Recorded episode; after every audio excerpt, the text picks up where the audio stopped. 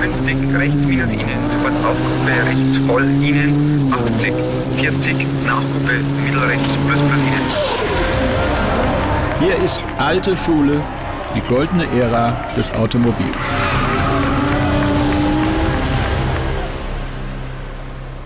Hallo und herzlich willkommen zu einem Alte Schule Spezial. In acht Episoden feiern wir den meiner Meinung nach größten Rallyefahrer und vielleicht sogar einen der größten Motorsportler aller Zeiten, Walter Röhrl. Der Mann hat in diesem Jahr 2022, für alle, die das in 500 Jahren noch hören sollten, seinen 75. Geburtstag. Ich denke, es ist abgesehen davon, dass es mir als großem Fan schlicht ein Bedürfnis ist, einem Idol zu huldigen, einfach an der Zeit, für diesen Podcast eine unterhaltsam umfängliche Betrachtung eines außergewöhnlichen Lebens in Angriff zu nehmen.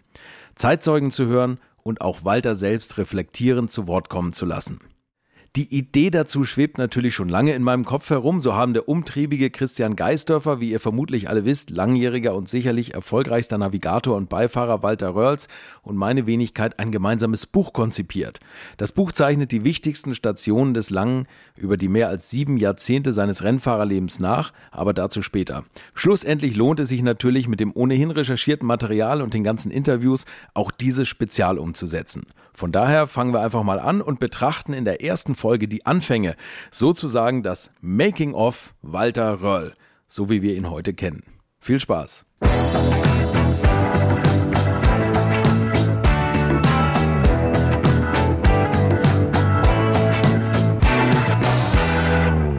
Ja, also mein Weg zum Profi war sicherlich äh, ganz ungewöhnlich, muss ich sagen. Ich habe selber ja nie den Traum gehabt, irgendwas mit Motorsport zu machen.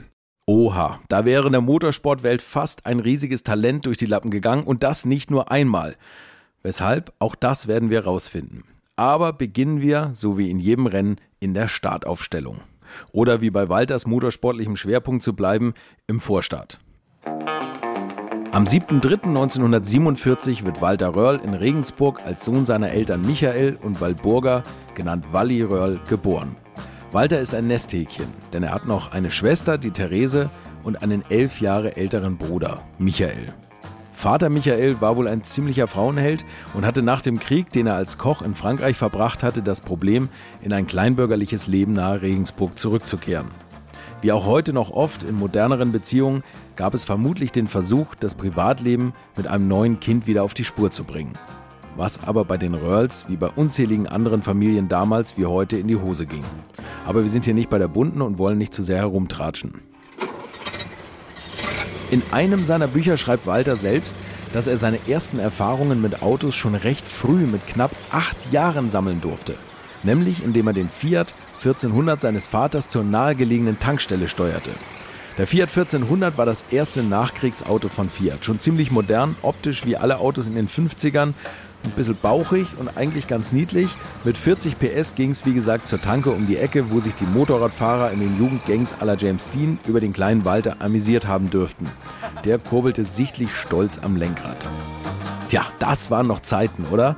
Naja, wenig später ist Walter mit dem Fiat halblegal schon über verschneite Forstwege gekurvt und nach eigener Aussage machte es ihm schon damals Spaß, eine saubere Linie zu finden, die ihn effizient durch den Winterwald führte.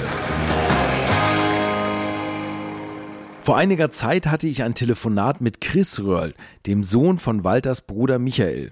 Der hat dann auch etwas zur Familiengeschichte erzählt und wie wichtig vor allem Walters großer Bruder für den Fortgang des Lebens der Legende werden sollte.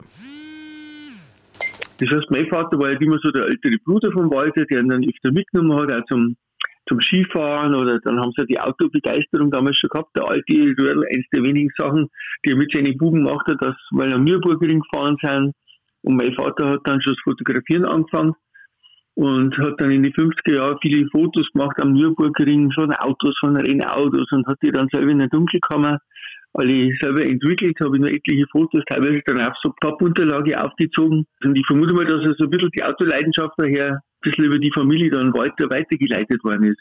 Ab 1960 bin ich dann auf die Welt gekommen und, und nachdem die Ehe auseinander war, ist die Waldburg, also die Oma, ist mit ihren Kindern nach Stadt am Hof gezogen in Regensburg. Also die hat in einem eigenen Haus gewohnt, bis sie der alte ihr Mann dann mehr oder weniger gekauft hat. damit er dann Freihand hatte für seine, für seine anderen Spusis und, und Freundinnen. Und dann ging ich mehr oder weniger mit dem Walter ungefähr so 12, 13 Jahre in einem Kinderzimmer klingen. Also die Eltern trennten sich und Walter lebte nun mit der Mutter, dem Bruder und dessen Familie unter einem Dach. Ein klassisches Mehrgenerationenhaus würde man dazu heute sagen. Das ist vielleicht nicht unbedingt, was sich ein Teenager vorstellt, aber dadurch gab es eben auch viel Nähe zu den wechselnden Fahrzeugen des großen Bruders, wie zum Beispiel ein Fiat 600, ein Fiat 1100, ein 1500er Sport Cabrio in Rot, über Porsche Super 90 und einem SC Coupé.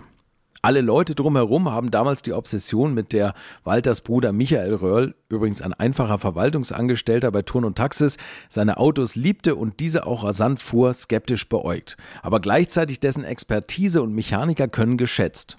Michael war nicht nur Vorbild und prägende Persönlichkeit, sondern er hat Walter schon in jungen Jahren mit dem Porsche-Bacillus infiziert. Von ihm stammt der Satz, Walter, wenn du dir ein Auto kaufst, dann nur einen Porsche. Was Walter später jede sauer verdiente Mark zur Seite legen ließ, bis es endlich Jahre später für den ersten eigenen 356er gereicht hat. Aber in der gemeinsamen Kinderzimmerzeit wurde Walters Neffe Christian Röhrl dann zu so etwas wie der kleine Bruder von Walter. Ich war 13 Jahre älter und bis ich so, ich weiß nicht, ich war vielleicht bis ich 5, 6 Jahre war, also so die ersten Jahre war ich mit ihm im Kinderzimmer. Und waren im Obergeschoss, hat mein Vater gewohnt mit seiner, mit seiner Frau, mit der Conny, mit meiner Mama. Und im, im, im mittleren Geschoss war mehr oder weniger so das Reich der, der Kinder, da war da der Walter und ich. Und naja, und das hat ihn scheinbar ein bisschen geprägt. Ein bisschen? Chris Röll behauptet bis heute, dass er Walter die Lust auf eigene Kinder verdorben hat, da Walter schon so früh mit dem viel jüngeren Chris umgehen lernen musste und das als Teenager.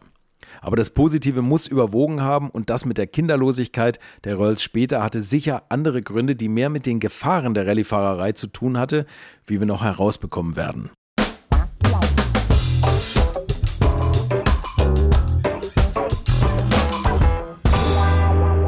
Weil die Telefonqualität übrigens so schlecht war, als ich das erste Mal mit Chris Röhrl sprach, habe ich mich entschlossen, später nochmal zu ihm persönlich zu fahren und das Gespräch erneut aufzunehmen. Chris betreibt eine Buchhandlung in Regensburg, die eigentlich aus einem Kleinverlag hervorgegangen ist. Klar, ohne Zweifel ist die Buchhandlung berühmt unter Röhrl-Fans, aber auch dazu etwas später mehr.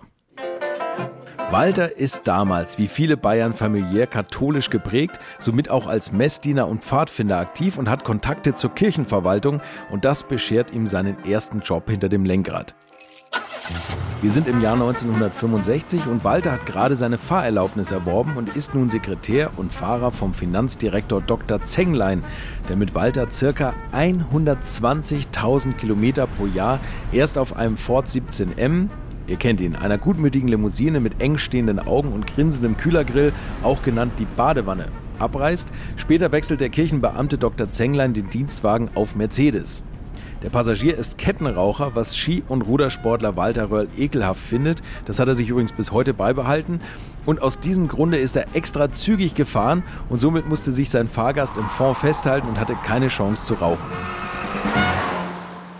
Das nenne ich mal echte Fahrpraxis. Nach Walters Aussage jedenfalls bügelte er mit 150 Klamotten über die leeren Landstraßen und suchte schon damals mit den schweren Karossen nach einer guten Linie auf dem Asphalt. Walter hat damals Spaß, er verdient Geld, kann sich was für den Porsche zurücklegen. Doch in dieser Idylle geschieht ein einschneidendes Unglück. Christian Röhrl ist 1965 fünf Jahre alt und erinnert sich heute noch, also bald 60 Jahre später, ganz genau an den Todestag seines damals erst 28-jährigen Vaters in seinem roten Porsche 356. Ja, genau. Eins der ersten Erlebnisse in meinem Leben war natürlich, man kann sich ja nicht an viele Sachen erinnern. Von meinem Vater waren ein paar kleine Szenen, aber die, wie gesagt, die einschneidendste Szene war ihm dann der, die Nachricht von dem Unfall. Ich weiß noch genau, wie ich in dem Zimmer gesessen bin, wie das alles ausgehört hat. Das war in der Küche bei meiner Oma. Und dann kam ihm dann meine Oma rein und sagt, der Papa kommt nicht mehr. Es war ein schrecklicher Unfall. Wir haben in der Nacht vorher, hatten wir auch noch den, das Blaulichtauto gehört, also den Sanker gehört. Und meine Oma sagt noch, oh, wen würden das losgetroffen haben. Ne? Und dabei ist mein eigener Vater da drin gelegen in dem, in dem, in dem Sanitätsauto und die haben ihn dann ins Krankenhaus transportiert. Meine Mutter ist dann raus, also wie es war und, und hat dann versucht, da die letzten Momente da mitzukriegen und er ist dann im Krankenhaus halt dann ziemlich schnell verstorben, hat ziemlich schreckliche Verletzungen gehabt. Und wir haben dann auch das Auto dann noch ziemlich, das war dann bei einem Verwandten, beim Onkel Hans, ist das Auto im Garten gestanden, dann das Wrack. Und da stammen auch die Fotos her von dem, von dem Wrack, wie er da reingefahren ist. Und die ganze Situation war ihm wirklich äh, sehr unglücklich, weil eine Bekannte zu Besuch war, die da in der Gegend draußen gewohnt hat, so 10 Kilometer vor Regensburg. Und die meinte eben, mein Auto hat irgendeinen kleinen Defekt. Und mein Vater hat sofort gesagt, ich, ich fahre danach und schaue, dass ich dich, ob du gut heimkommst. Und dann ist die Situation in dem Haus so, dass das ganz enger Flur und Gang ist und da musst du rückwärts mit dem Porsche durch das Auto durch. Also da hat man links und rechts vielleicht zwei, drei Zentimeter Platz. Und da musste er rückwärts den ganzen Flur durchfahren, um rauszukommen. Und darum hat die einen Vorsprung gehabt und dann ist er scheinbar relativ schnell nachgefahren. Und äh, wie es genau passiert ist, weiß kein Mensch, aber wir vermuten einfach, dass er sie gerade in dem in, dem, in, in, in, der Kurve da bei Maria Ort irgendwie eingeholt hat und hat sie scheinbar überholt und hat vermutlich rübergewunken oder keine Ahnung, signalisiert, ich bin da und hat den Lastwagen übersehen und ist dann frontal in, in den entgegenkommenden Lastwagen reingefahren.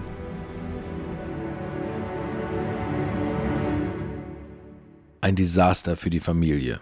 Nach dem Unfall ist Mutter Walli zu erschüttert. Sie betrachtet Walters Beruf als Fahrer argwöhnisch. Walter wiederum will ihr keine neuen Sorgen bereiten, aber wie er selbst eingangs erwähnt hatte, ging das Interesse an Autos nicht sehr über das hinaus, was ein junger Mann damals ohnehin hatte. An Rallye dachte er da noch nicht. Also dann Sport. Walter beginnt im Sommer zu rudern, sieht dort ab und zu eine gewisse Monika. Man ist sich gegenseitig sympathisch. Dann trainiert er im Winter hart auf der Skipiste an seiner Technik und Geschwindigkeit. Der große, sehr große junge Mann, immerhin fast zwei Meter, ist auf dem Hang recht bekannt und ein weithin gemochter Sportskamerad. Die Hänseleien seiner Kindheit wegen der roten Haare und seiner Schlachsigkeit muss er nun nicht mehr mit den Fäusten und blutigen Nasen beantworten, sondern mit Konzentration und Leistung. Ach ja, nochmal zu den Frauen. Oder eigentlich die eine Frau. Wo hätte ich ein Mädel kennenlernen sollen? Ich bin in kein Wirtshaus, kein Disco, nix. Verstehst du es? Nur Sport. Und, und, und, da haben wir uns da kennengelernt und das hat sich so ergeben, dass wir da oft äh, einmal oder zweimal in der Woche sind wir so einen gemischten Vierer gefahren, also zwei Mädels und zwei Burschen, sind wir zum Abendessen gefahren. Und der Freund von mir hat dann die Monika eingeladen, dass mit zum Skifahren am Adelberg fahrt am 1. Mai. Und da war ich auch dabei. Und da hat es dann irgendwie gefunkt. Da, und von da weg dann ja, das war so. Meine Monika war meine erste und einzige Freundin, die ich gehabt habe. Mit 20 lernt Walter also seine Monika kennen und es ist sofort die Liebe, die bis heute anhält. Und sie ist auch der Grund, weshalb es keine Allüren von Sternchen und Stars zu berichten gibt. Das ist gut für den Podcast, so können wir beim reinen Autofahren bleiben.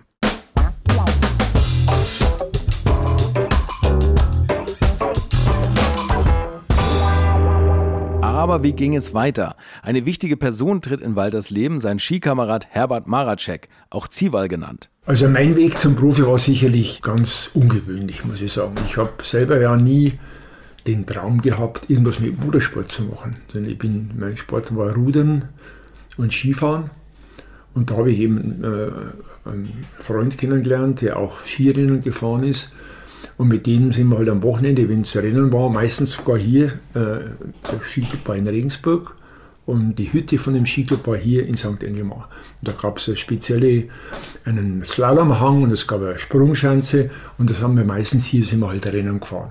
Und immer wenn wir da hergefahren sind, hat der, der Herbert gesagt, wie du Auto fährst, du musst Rennfahrer werden. Anders, anders, das, so, ja, und wer soll das zahlen? Ich habe nicht und nix. Ne?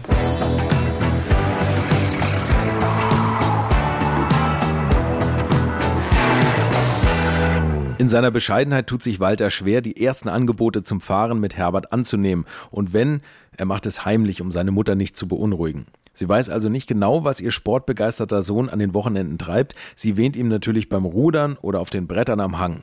Herbert Maracek ist ein echter Hans Dampf in allen Gassen, kennt Hinz und Kunz. Er ist frech und fordert andere Leute heraus, gegen Walter Berge hinauf zu brettern. Meistens geht es um die Ehre, manchmal um 10 Mark. Meistens ist Walter trotz unterlegener PS Gewinner.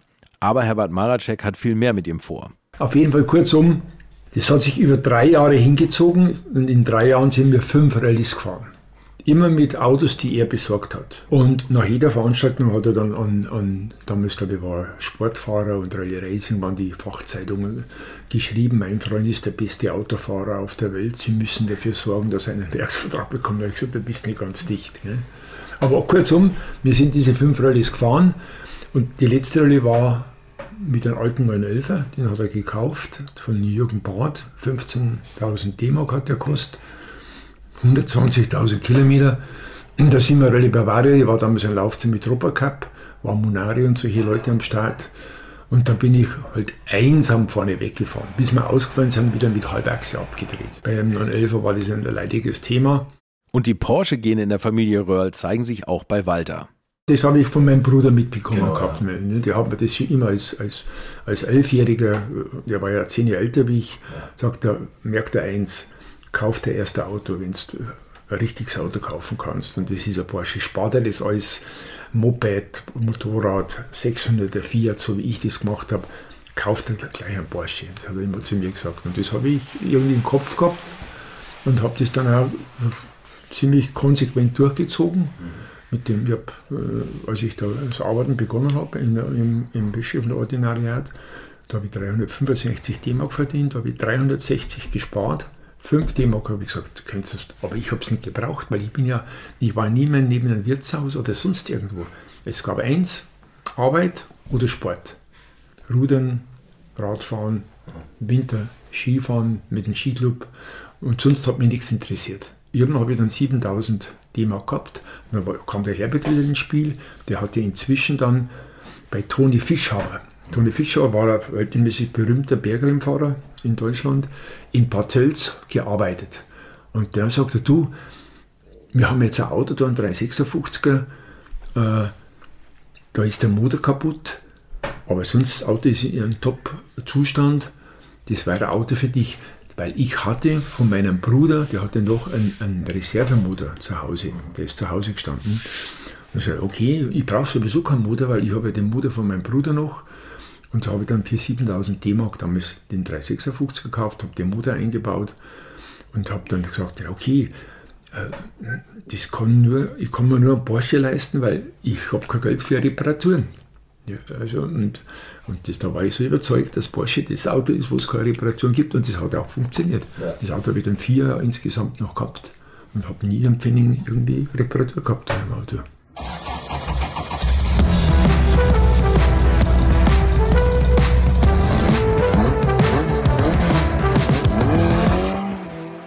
Zurück zum Rallyefahren, wo er übrigens nie mit seinen privaten Autos gefahren ist. Das war überhaupt ein Thema mit meinem Auto Rallyefahren, das hätte ich nicht fertig gebracht, weil ich schon immer einer war, der mit dem Auto gelitten hat ein bisschen. Ne? Das ist, und, und, und, ja, und dann das Werksauto, da habe ich dann auch das, das Bedürfnis gehabt, darauf aufzupassen, aber ich habe nicht diese Panik, dass was kaputt ist und ich dann auch einen Haufen Geld zahlen muss.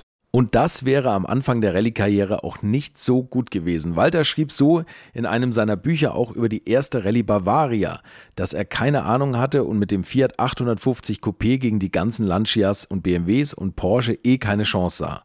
Aber Beifahrer und nun auch quasi Manager von Walter Herbert erklärte ihm das mit den Klassen. Die beiden gaben also ihr Bestes und kamen auf einer Bergabfahrt sogar unter die Top 10, bis der Fiat den Geist aufgab. Aber Blut geleckt hatte Walter zu diesem Zeitpunkt schon und es kitzelt ihn, die starken Boliden von der Straße zu verblasen. Das hat er übrigens heute noch, dass er mit unterlegenem Material gerne leistungsstärkere Autos vor sich herscheucht. Beiden war klar, dass sie viel mehr Erfahrung sammeln mussten. Herbert fuhr dann auch als Beifahrer mit anderen Piloten, Walter ebenso auf der rechten Seite bei Peter Winterstein, den er schnell vom Lenkrad verscheuchte, weil er einfach für Walters Geschmack zu langsam fuhr. Nach und nach wurden beiden die Tücken der langen Strecken, manchmal bis zu 3000 Kilometern, bewusst. Wechselnde Fahrzeuge, wechselnde Probleme. Ohne Service war es schwer zu gewinnen. In den Zeiten dazu mal waren Material und Strecken schlichtweg nicht von der Qualität, wie es heute der Standard ist. Positiv war, das Team Maracek Röhrl wurde langsam bekannter. Man kannte die Gesichter hinter wechselnden Frontscheiben. BMW, Fiat, NSU, Ford und auch damals schon Porsche. Herbert Maracek versenkte zum Beispiel sein ganzes Erbe, 15.000 Mark, in den Aufbau eines 911S im Safari-Style. Und Herbert war zudem rührig bis penetrant, im heute würde man sagen Socializing.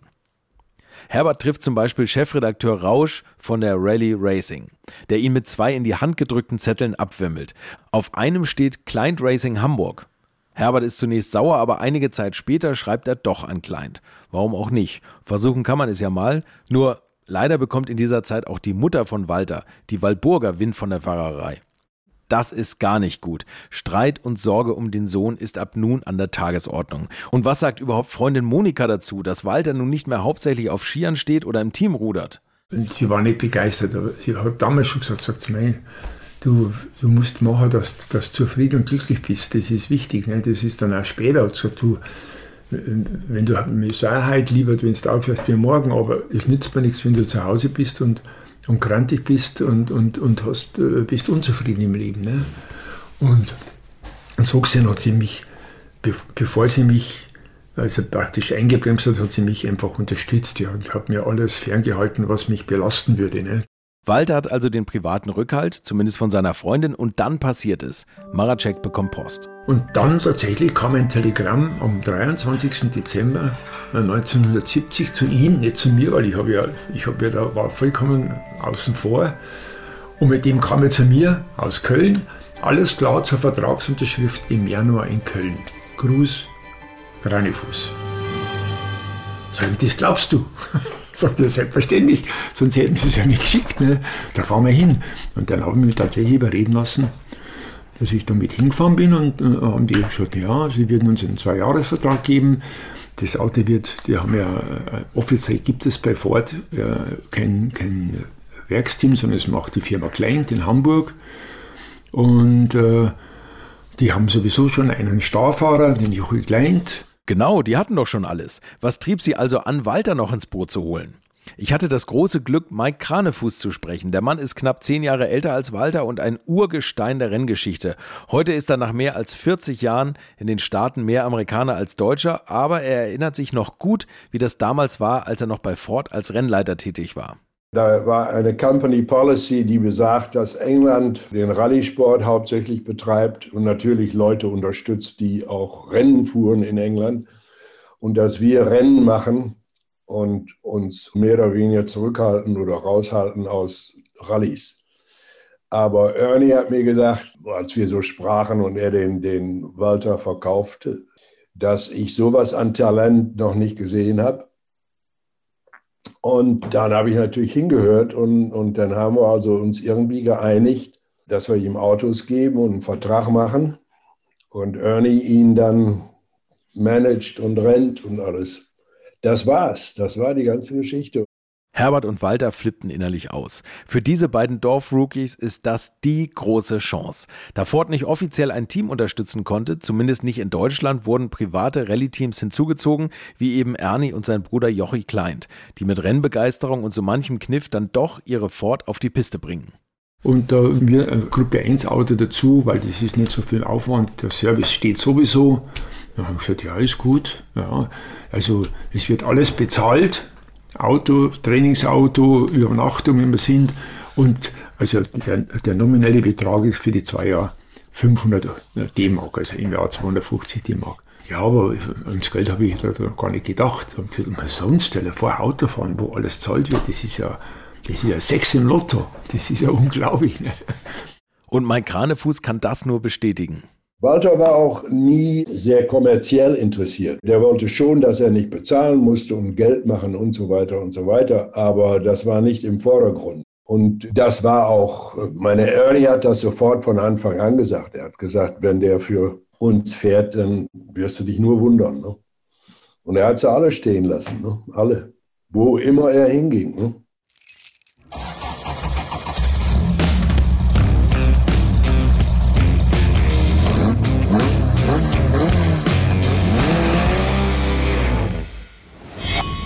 Walter Röhrl hat in seiner mehr als 50-jährigen Karriere ja so viel ungefilterten Motorsound gehört, dass seine Ohren über die Jahre doch etwas gelitten haben. Und ich schwöre euch, das merkt ihr ihm nicht an. Denn nicht nur beim Autofahren war ihm das Zusammenspiel aus Mensch und Technik ja immer besonders wichtig, sondern auch bei seinem Hörgerät. Und darum vertraut Walter Röhrl den Geräten von Signia. Und die feiern ihren Markenbotschafter und sein Lebenswerk zu dessen 75. Geburtstag auf eine ganz besondere Art und Weise, nämlich mit der exklusiven 75 Edition Walter Röhrl. Das ist die streng limitierte Sonderedition der Styletto Design-Hörgeräte von Signia. 750 Kits wird es davon lediglich geben und modernste audiologische Technologie trifft hier auf ein wirklich einzigartiges Design, denn sie kommen in der Editionsfarbe Black Fine Gold mit abgesetztem Metallicstreifen, Walter Röhrl Signet und Editionslogo. Außerdem mit einem mobilen Ladegerät und Bluetooth Direct Streaming. Und weil man eigentlich nie genug Röhrl bekommen kann, gibt es zusätzlich noch ein exklusives Fanbooklet mit vielen Anekdoten, Zitaten und Erfolgsgeschichten aus dem Leben der Motorsport-Ikone. Entdeckt auch ihr den Sound eures Lebens. 750 der streng limitierten Kits in purer Ästhetik. Die 75 Edition Balder Röhrl ist ab Ende März nur im unabhängigen Hörakustikfachhandel erhältlich und die Händler und noch mehr Infos und vor allem Fotos dieser exklusiven Hörgeräte und ein ganz besonderes Video mit Walter Röhrl findet ihr im Netz unter signia.net slash 75-Edition.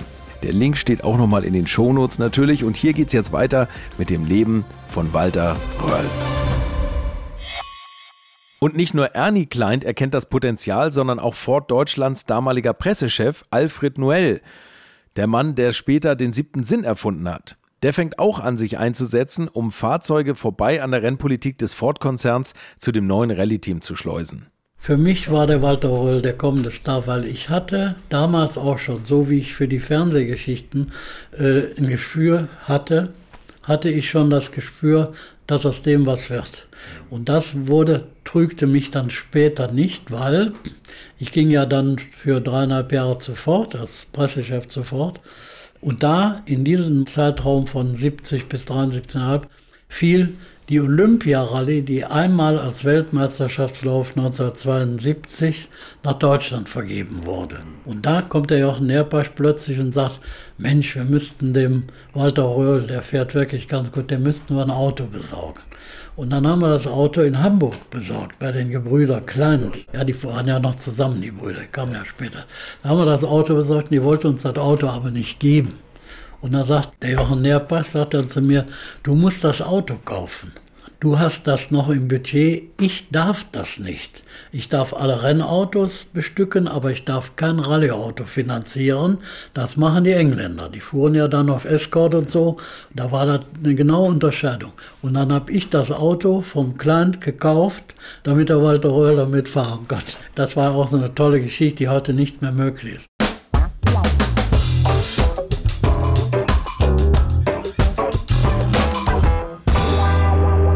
Kurzum, das äh, habe ich dann gesagt, okay, das mache ich. Ich muss vielleicht noch dazu sagen, ich wollte zu dem Zeitpunkt damals sowieso auf die staatliche Skilehrerprüfung gehen. Ich hatte die ersten drei Stufen hatte ich schon gemacht, aber dann die staatliche hat mir da gefehlt. Dann habe ich beim Bischof mal vorgefühlt, ob ich vielleicht mal zwei Monate unbezahlten Urlaub kriege, damit ich auf meine Skilehrerprüfung gehen kann. Und gesagt, na, das ist ausgeschlossen, das geht nicht. Und dann habe ich da mal, glaube ich, acht Tage überlegt und gesagt, kündige ich. Ich höre das Arbeiten auf. Ich habe ja äh, die Möglichkeit, Skilehrerprüfung und dann tue ich ein bisschen Rallye fahren und dann werde ich irgendwas, finde ich schon, wo ich Geld verdienen kann. Ich habe das tatsächlich so durchgezogen, was mir natürlich zu Hause bei meiner Mutter natürlich eine Katastrophe war. Die hat gesagt, also, der Bub ist asozial. Also ganze Erziehung alles umsonst gibt seinen Beruf auf da bei der, bei der Kirche und geht auf die Schülerprüfung und, und will Motorsport machen. Noch dazu mein Bruder, äh, was weiß ich, fünf Jahre vorher tödlich verunglückt ist ne, mit dem Porsche. Ich habe das aber dann so durchgezogen. Die Probleme mit seiner Mutter werden Walter übrigens später nochmal einholen, aber erst einmal geht es richtig gut voran. Auf der Piste am Hang und natürlich auf der aus Asphalt und Schotter. Es war auf der einen Seite die Schülerprüfung sehr erfolgreich. Ich habe die vierbeste Prüfung gemacht in Deutschland da 1971. Und das Rallyefahren ging auch ganz gut. Die erste Rallye war ja die Winterrallye in, in Marktredwitz und mit Gruppe 1 und äh, da haben wir schon äh, so Ausrufezeichen gesetzt, wo sie alle gesagt haben, das gibt's nicht. Da war eine Prüfung dabei, die wurde am Tag vor der Rallye erst geräumt. 30 Kilometer irgendwo im Fichtelgebirge, konnte keiner trainieren. Und da sind wir durchgefahren mit dem Cabrio. Am Ziel sagt der Herbert Mareczek, kein Mensch auf der Welt kann hier schneller fahren wie du. Also Spinner ist nichts weitergegangen, da dreht er immer nur durch die Kiste. Ne? Und so, was weiß ich, wie viele Sekunden Vorsprung wir Bestzeit gefahren sind. Alle Porsches, Werksautos, BMW, wie es alle geheißen haben. Und, und da war schon das erste Mal, dass ich so äh, gesagt habe, Herbert, warum fahren die alle so langsam? Aber nicht, weil ich glaubte, dass ich schnell fahre zu dem Zeitpunkt. Ne?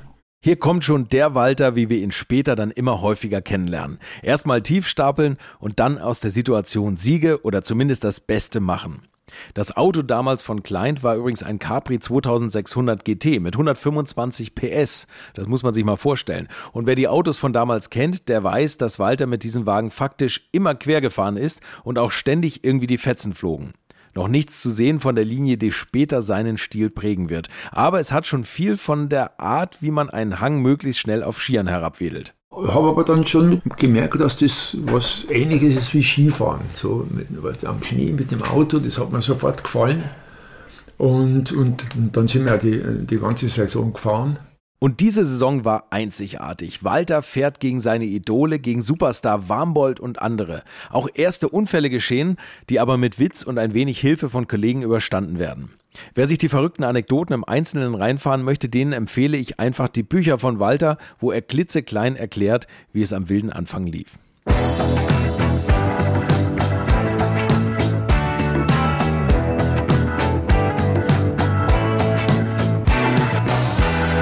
Jedenfalls bringt es das Team schon schnell auf vordere Plätze, selbst in ihrem zum Vergleich eher mäßigen Standard Capri. Und schon bald gibt es einen besseren Boliden. Gruppe 2, 2600 RS, ein Capri mit 220 PS. Und siehe da, schon gewinnen die Newcomer die Europameisterschaft bei der Wiesbaden Rallye und sind nun Lizenzfahrer und ernstzunehmende Kontrahenten für die großen Namen der Zeit. Also Danish, Mikola, Ove Eriksen, Rauno Alton, dessen Wege sich immer wieder mit Walter gekreuzt haben, wozu wir später noch mehr hören. Und aus Deutschland natürlich auch immer noch Achim Warmbold und nicht zu vergessen Jochi Kleint, das große Talent der damaligen Zeit.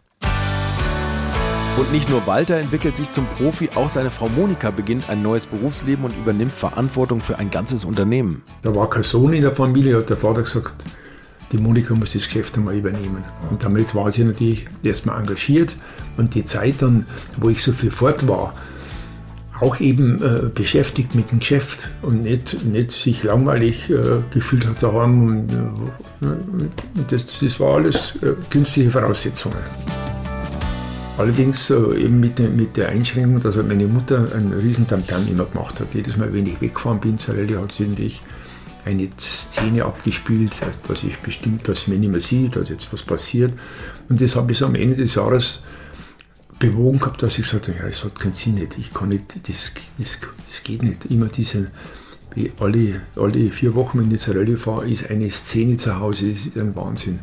Und habe dann gesagt, nein, ich, den, ich kann nicht den Zweijahresvertrag erfüllen. Habe dann den Granifuß angerufen, habe ihm das erzählt.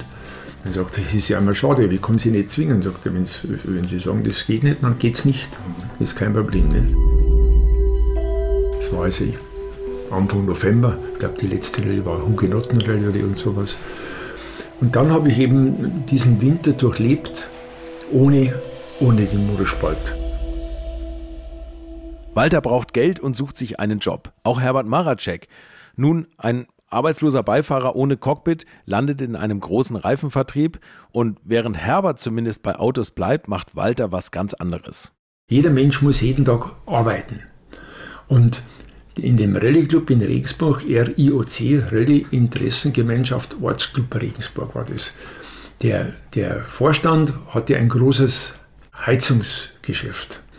Und dann habe ich bei dem gefragt, ob er nicht einen, einen Job hat für mich unter der Woche. Ich sagte, dann Falli, sagt, ich brauche jemanden fürs Lager und der, der, äh, wenn die Mechaniker anrufen auf der Baustelle und die brauchen noch irgendein Teil, das Teil dorthin fährt.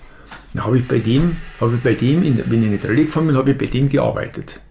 Bin ich dann, der hat so einen, so einen Opel Blitz gehabt äh, und mit dem habe ich dann, was weiß ich, acht Meter lange Rohre, die hinten über den LKW vier Meter ausgeschaut haben, auf die Baustelle gefahren und habe im Lager, im großen Lager mal ein bisschen Ordnung gemacht über die ganzen Fittings und so.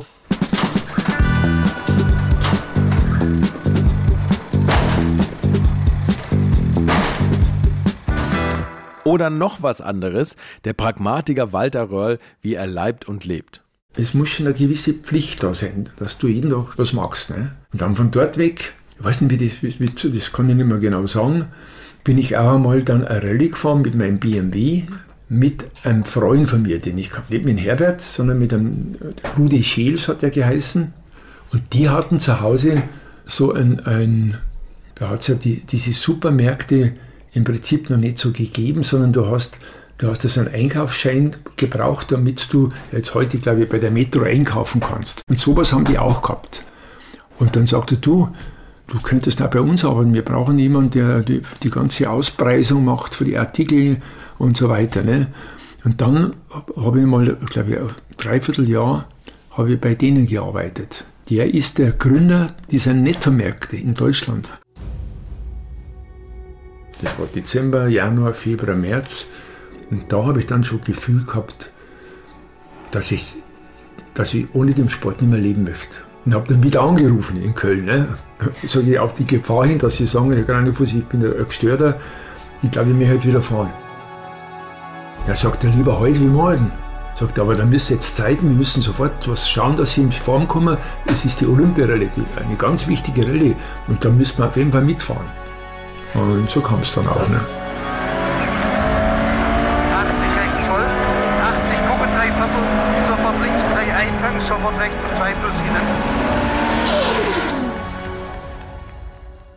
Ja, die Olympia-Rallye 1972, die sich dieses Jahr zum 50. Mal jährt. Walter kehrt nach dem Winter ohne Rallye zurück. Genau richtiges Timing. Er bekommt den harschen, aber extrem professionellen Jochen Berger an seine Seite und beide beginnen erst einmal in Osteuropa mit den Vorbereitungen auf Größeres. Bei kleineren Wettkämpfen wie zum Beispiel der polnischen Reit. Gewinner vor Röll und Berger wird Raffaele Pinto auf Fiat, der Walters beeindruckendes Fahren in dichter Wolkensuppe mit den Worten kommentiert, du bist ein wunderbarer Nebelfahrer. Und das wird einige Jahre später in Portugal noch richtig wichtig werden. Davon abgesehen gewinnt Röll bei der Reit 19 von 23 Wertungen und der Fiat-Chef gratuliert höchstpersönlich.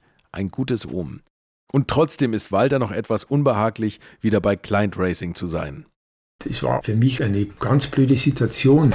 Der Jochi war klar die Nummer 1 bei Ford. Sein Bruder war zugleich der Teamchef. Und die Kölner drücken diesem Team, also einen Bauernbub aus Bayern, aufs Auge. Und dann ergibt sich nach drei Rallyes, dass die Kölner sagen, also wechseln. Der Bauernbub kriegt das starke Auto und der Jockey zurück. Das, da musst du mal, was das für die Kleins war. Normalerweise musst du erwarten, dass die mich austricksen. Aber ich habe nie das Gefühl gehabt, dass da irgendetwas sowas im Spiel war. Und auch der Jochi war mir nie böse. Also der war immer, immer fair zu mir und das rechnet ja an, an, an Jochi unheimlich äh, hoch an, weil das war unglaublich. Die ziemlich gleichaltrigen Jochi Klein und Walter Röhrl sollen sich in ihren späteren Karrieren noch öfters begegnen, aber dazu in anderen Folgen dieses Podcasts mehr. Was macht die Olympia-Rallye 1972 eigentlich so wichtig für Walter? Ich meine, gewonnen hat er sie ja nicht und trotzdem ist es Durchbruch und der Start der Profikarriere gleichzeitig. Also bis dahin habe ich immer noch gezweifelt, was ich will oder was ich kann. Aber als ich dann bei der Olympia-Rallye plötzlich da vor der gesamten Weltelite gefahren bin, da habe ich gesagt, und jetzt möchte ich wissen, ob ich ein Träumer bin oder nicht. Und von dabei habe ich Scheuklappen aufgesetzt und habe gesagt, was muss ich tun, dass ich noch besser werde. Und nichts anderes mehr. Ich habe alles, was ich gemacht habe, war, muss den Hintergrund haben, es hilft mir, dass ich beim Motorsport noch besser werde. Ob ich Ski gefahren bin bei schlechtem Wetter, wo man nichts gesehen hat, ob ich ein Dreier-Motorrad gekauft habe, um Gleichgewichtsgefühl zu schulen. Alles, was ich gemacht habe, war immer das könnte mir helfen, dass ich noch perfekter werde beim Rallyefahren. Jetzt legt sich Walter so richtig ins Zeug. Jochen Berger wechselt zwar zu Walters Teamkollegen Jochi Kleint ins Cockpit, aber es entsteht ein neues Team, Röhrl Hannes Rotfuß. Walter ist zufrieden und dann geht es los. Walter ist gut vorbereitet. Manche Leute, wie die Motorsportjournalisten Herbert Völker und natürlich Rainer Braun, sind es zumindest, was Walter betrifft, noch nicht ganz so wirklich, wie mir Rainer Braun neulich erzählt hat. Ja, das war auch der Moment, wo ich das erste Mal von Walter richtig Notiz genommen habe. Da war ich Pressechef zusammen mit dem Herbert Völker bei der Olympiarallye in München. Der Herbert war draußen im Gelände und hat mir nach München gemeldet, ins Sheraton Hotel in den zwölften Stock, wo ich da mit meiner Frau und der Kurbelmaschine saß und die Pressemitteilung befasst habe, dass also da nun ein gewisser Walter Röhrl schon gleich mehrfach Bestzeiten gefahren sei, unter anderem auch bei dieser furchtbar langen und schwierigen Prüfung im Fichtelgebirge. Und ähm, da hat er mir gesagt, der gute Völker, du pass mal auf, den kannst gerade wieder streichen. Gell? Das ist eine Fehlmessung, das gibt es überhaupt nicht. Capria S und Röhrl, kennen wir nicht, kann nicht sein, weg. So, wisch und weg. Später musste er dann kleinlaut eingestehen, der gute Freund Völker, dass die Zeiten doch gestimmt haben, dass wir ihn wieder einsetzen müssen. Dem Walter ist das natürlich zugetragen worden und das hat ihn furchtbar gefuchst. Als es da auch eine Pressemitteilung gab, wo dann drin stand, die Rollzeiten streichen, gibt es nicht. War hochnotpeinliche Angelegenheit. Walter hat jahrelang äh, uns das unter die Nase gerieben, mit großer Begeisterung. Wir haben auch mit großer Begeisterung das immer wieder mit ihm diskutiert und er hat auch jahrelang mich verdächtigt, dass ich der Schuldige sei, bis ich ihm habe klar machen können, irgendwann, dass es der Kollege Völker war. Es hat aber unserer Freundschaft überhaupt keinen Abbruch getan. Wir lachen nur heute noch drüber. Und wenn ich jetzt äh, überlege, dass der Bursch 75 wird, dann hat er dem deutschen Motorsport natürlich unglaublich viele gute Geschichten gegeben, als Typ, als Sportler und auch als Mensch. Und auch Alfred Noel erinnert sich an den ersten großen Auftritt von Walter Röhrl bei der Olympia Rallye und das Desaster mit den gestrichenen Zeiten. Kann man sich heute gar nicht mehr vorstellen, dass dies angezweifelt wurde. Weshalb eigentlich? Ja, weil, weil keiner glauben konnte, dass der, mit so, dass der mit dem Auto solche Zeit war. Der hat bei dieser Rallye, da gab es 17 Sonderprüfungen. Davon hat er sieben oder acht auf Bestzeit gefahren. Und dann hat er in, bei irgendeiner Sonderprüfung das Auto rausgeschmissen, weil da ist er ja auf einem Capri gefahren. Und der Capri war zu der Zeit überhaupt kein Rallye-Auto. Da hätte man eher einen Escort nehmen können. Aber der, da ist der mit dem Capri diese Zeit. Und dann kommen die, die hochdotierten Jungs da aus aller Welt, kommen da an und sehen die Zeiten da und haben gesagt, das kann nicht stimmen. Der kann mit dem Capri gar nicht so schnell fahren. Aber, hat er aber. Es war wirklich wahr. Es war belegbar und und und. War wirklich toll. Dann habe ich dann ein paar Leute aus dem Motorsport, die ich kannte, die da die Zeitnahme machten. Mit denen habe ich dann darüber gesprochen. Ich sage, Jungs, ihr müsst euch wehren. Ihr, müsst, ihr könnt doch nicht einfach auf euch sitzen lassen. Ihr hättet die Stoppuhren falsch gedrückt oder sowas. Und dann haben die gesagt, nein, die Zeiten sind richtig und wir bleiben dabei. So, so ist das dann so ausgegangen überhaupt. Ne? Aber das war richtig Krawall.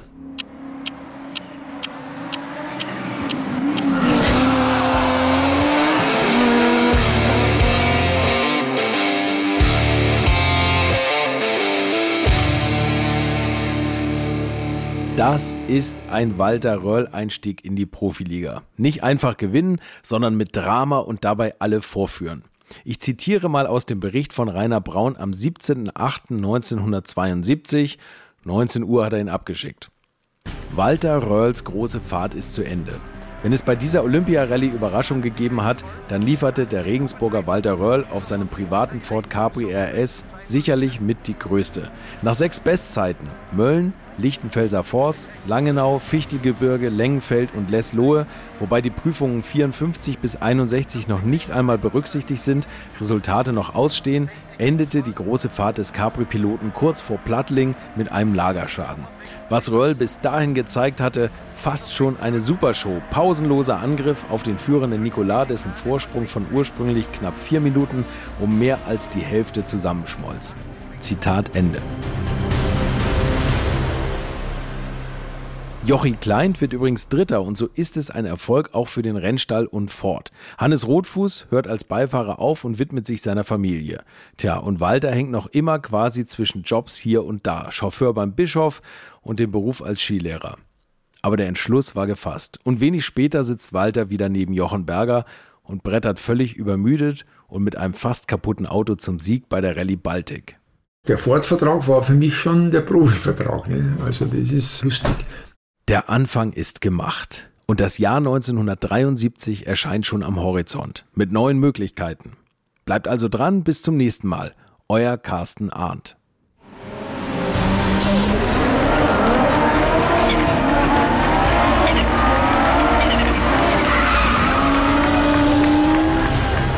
Walter Röhrl, 75 Jahre einer Legende, nach einer Idee von Carsten Arndt, Buch Lutz Neumann und Carsten Arndt, Sounddesign Philipp Klauer, Redaktion Carsten Weichelt, unter der Leitung von Ruben Schulze-Fröhlich und Sven Rühlicke und das Ganze ist eine Koproduktion von Alte Schule und den Wake Word Studios. Alte Schule ist ein Podcast aus den Wake Word Studios.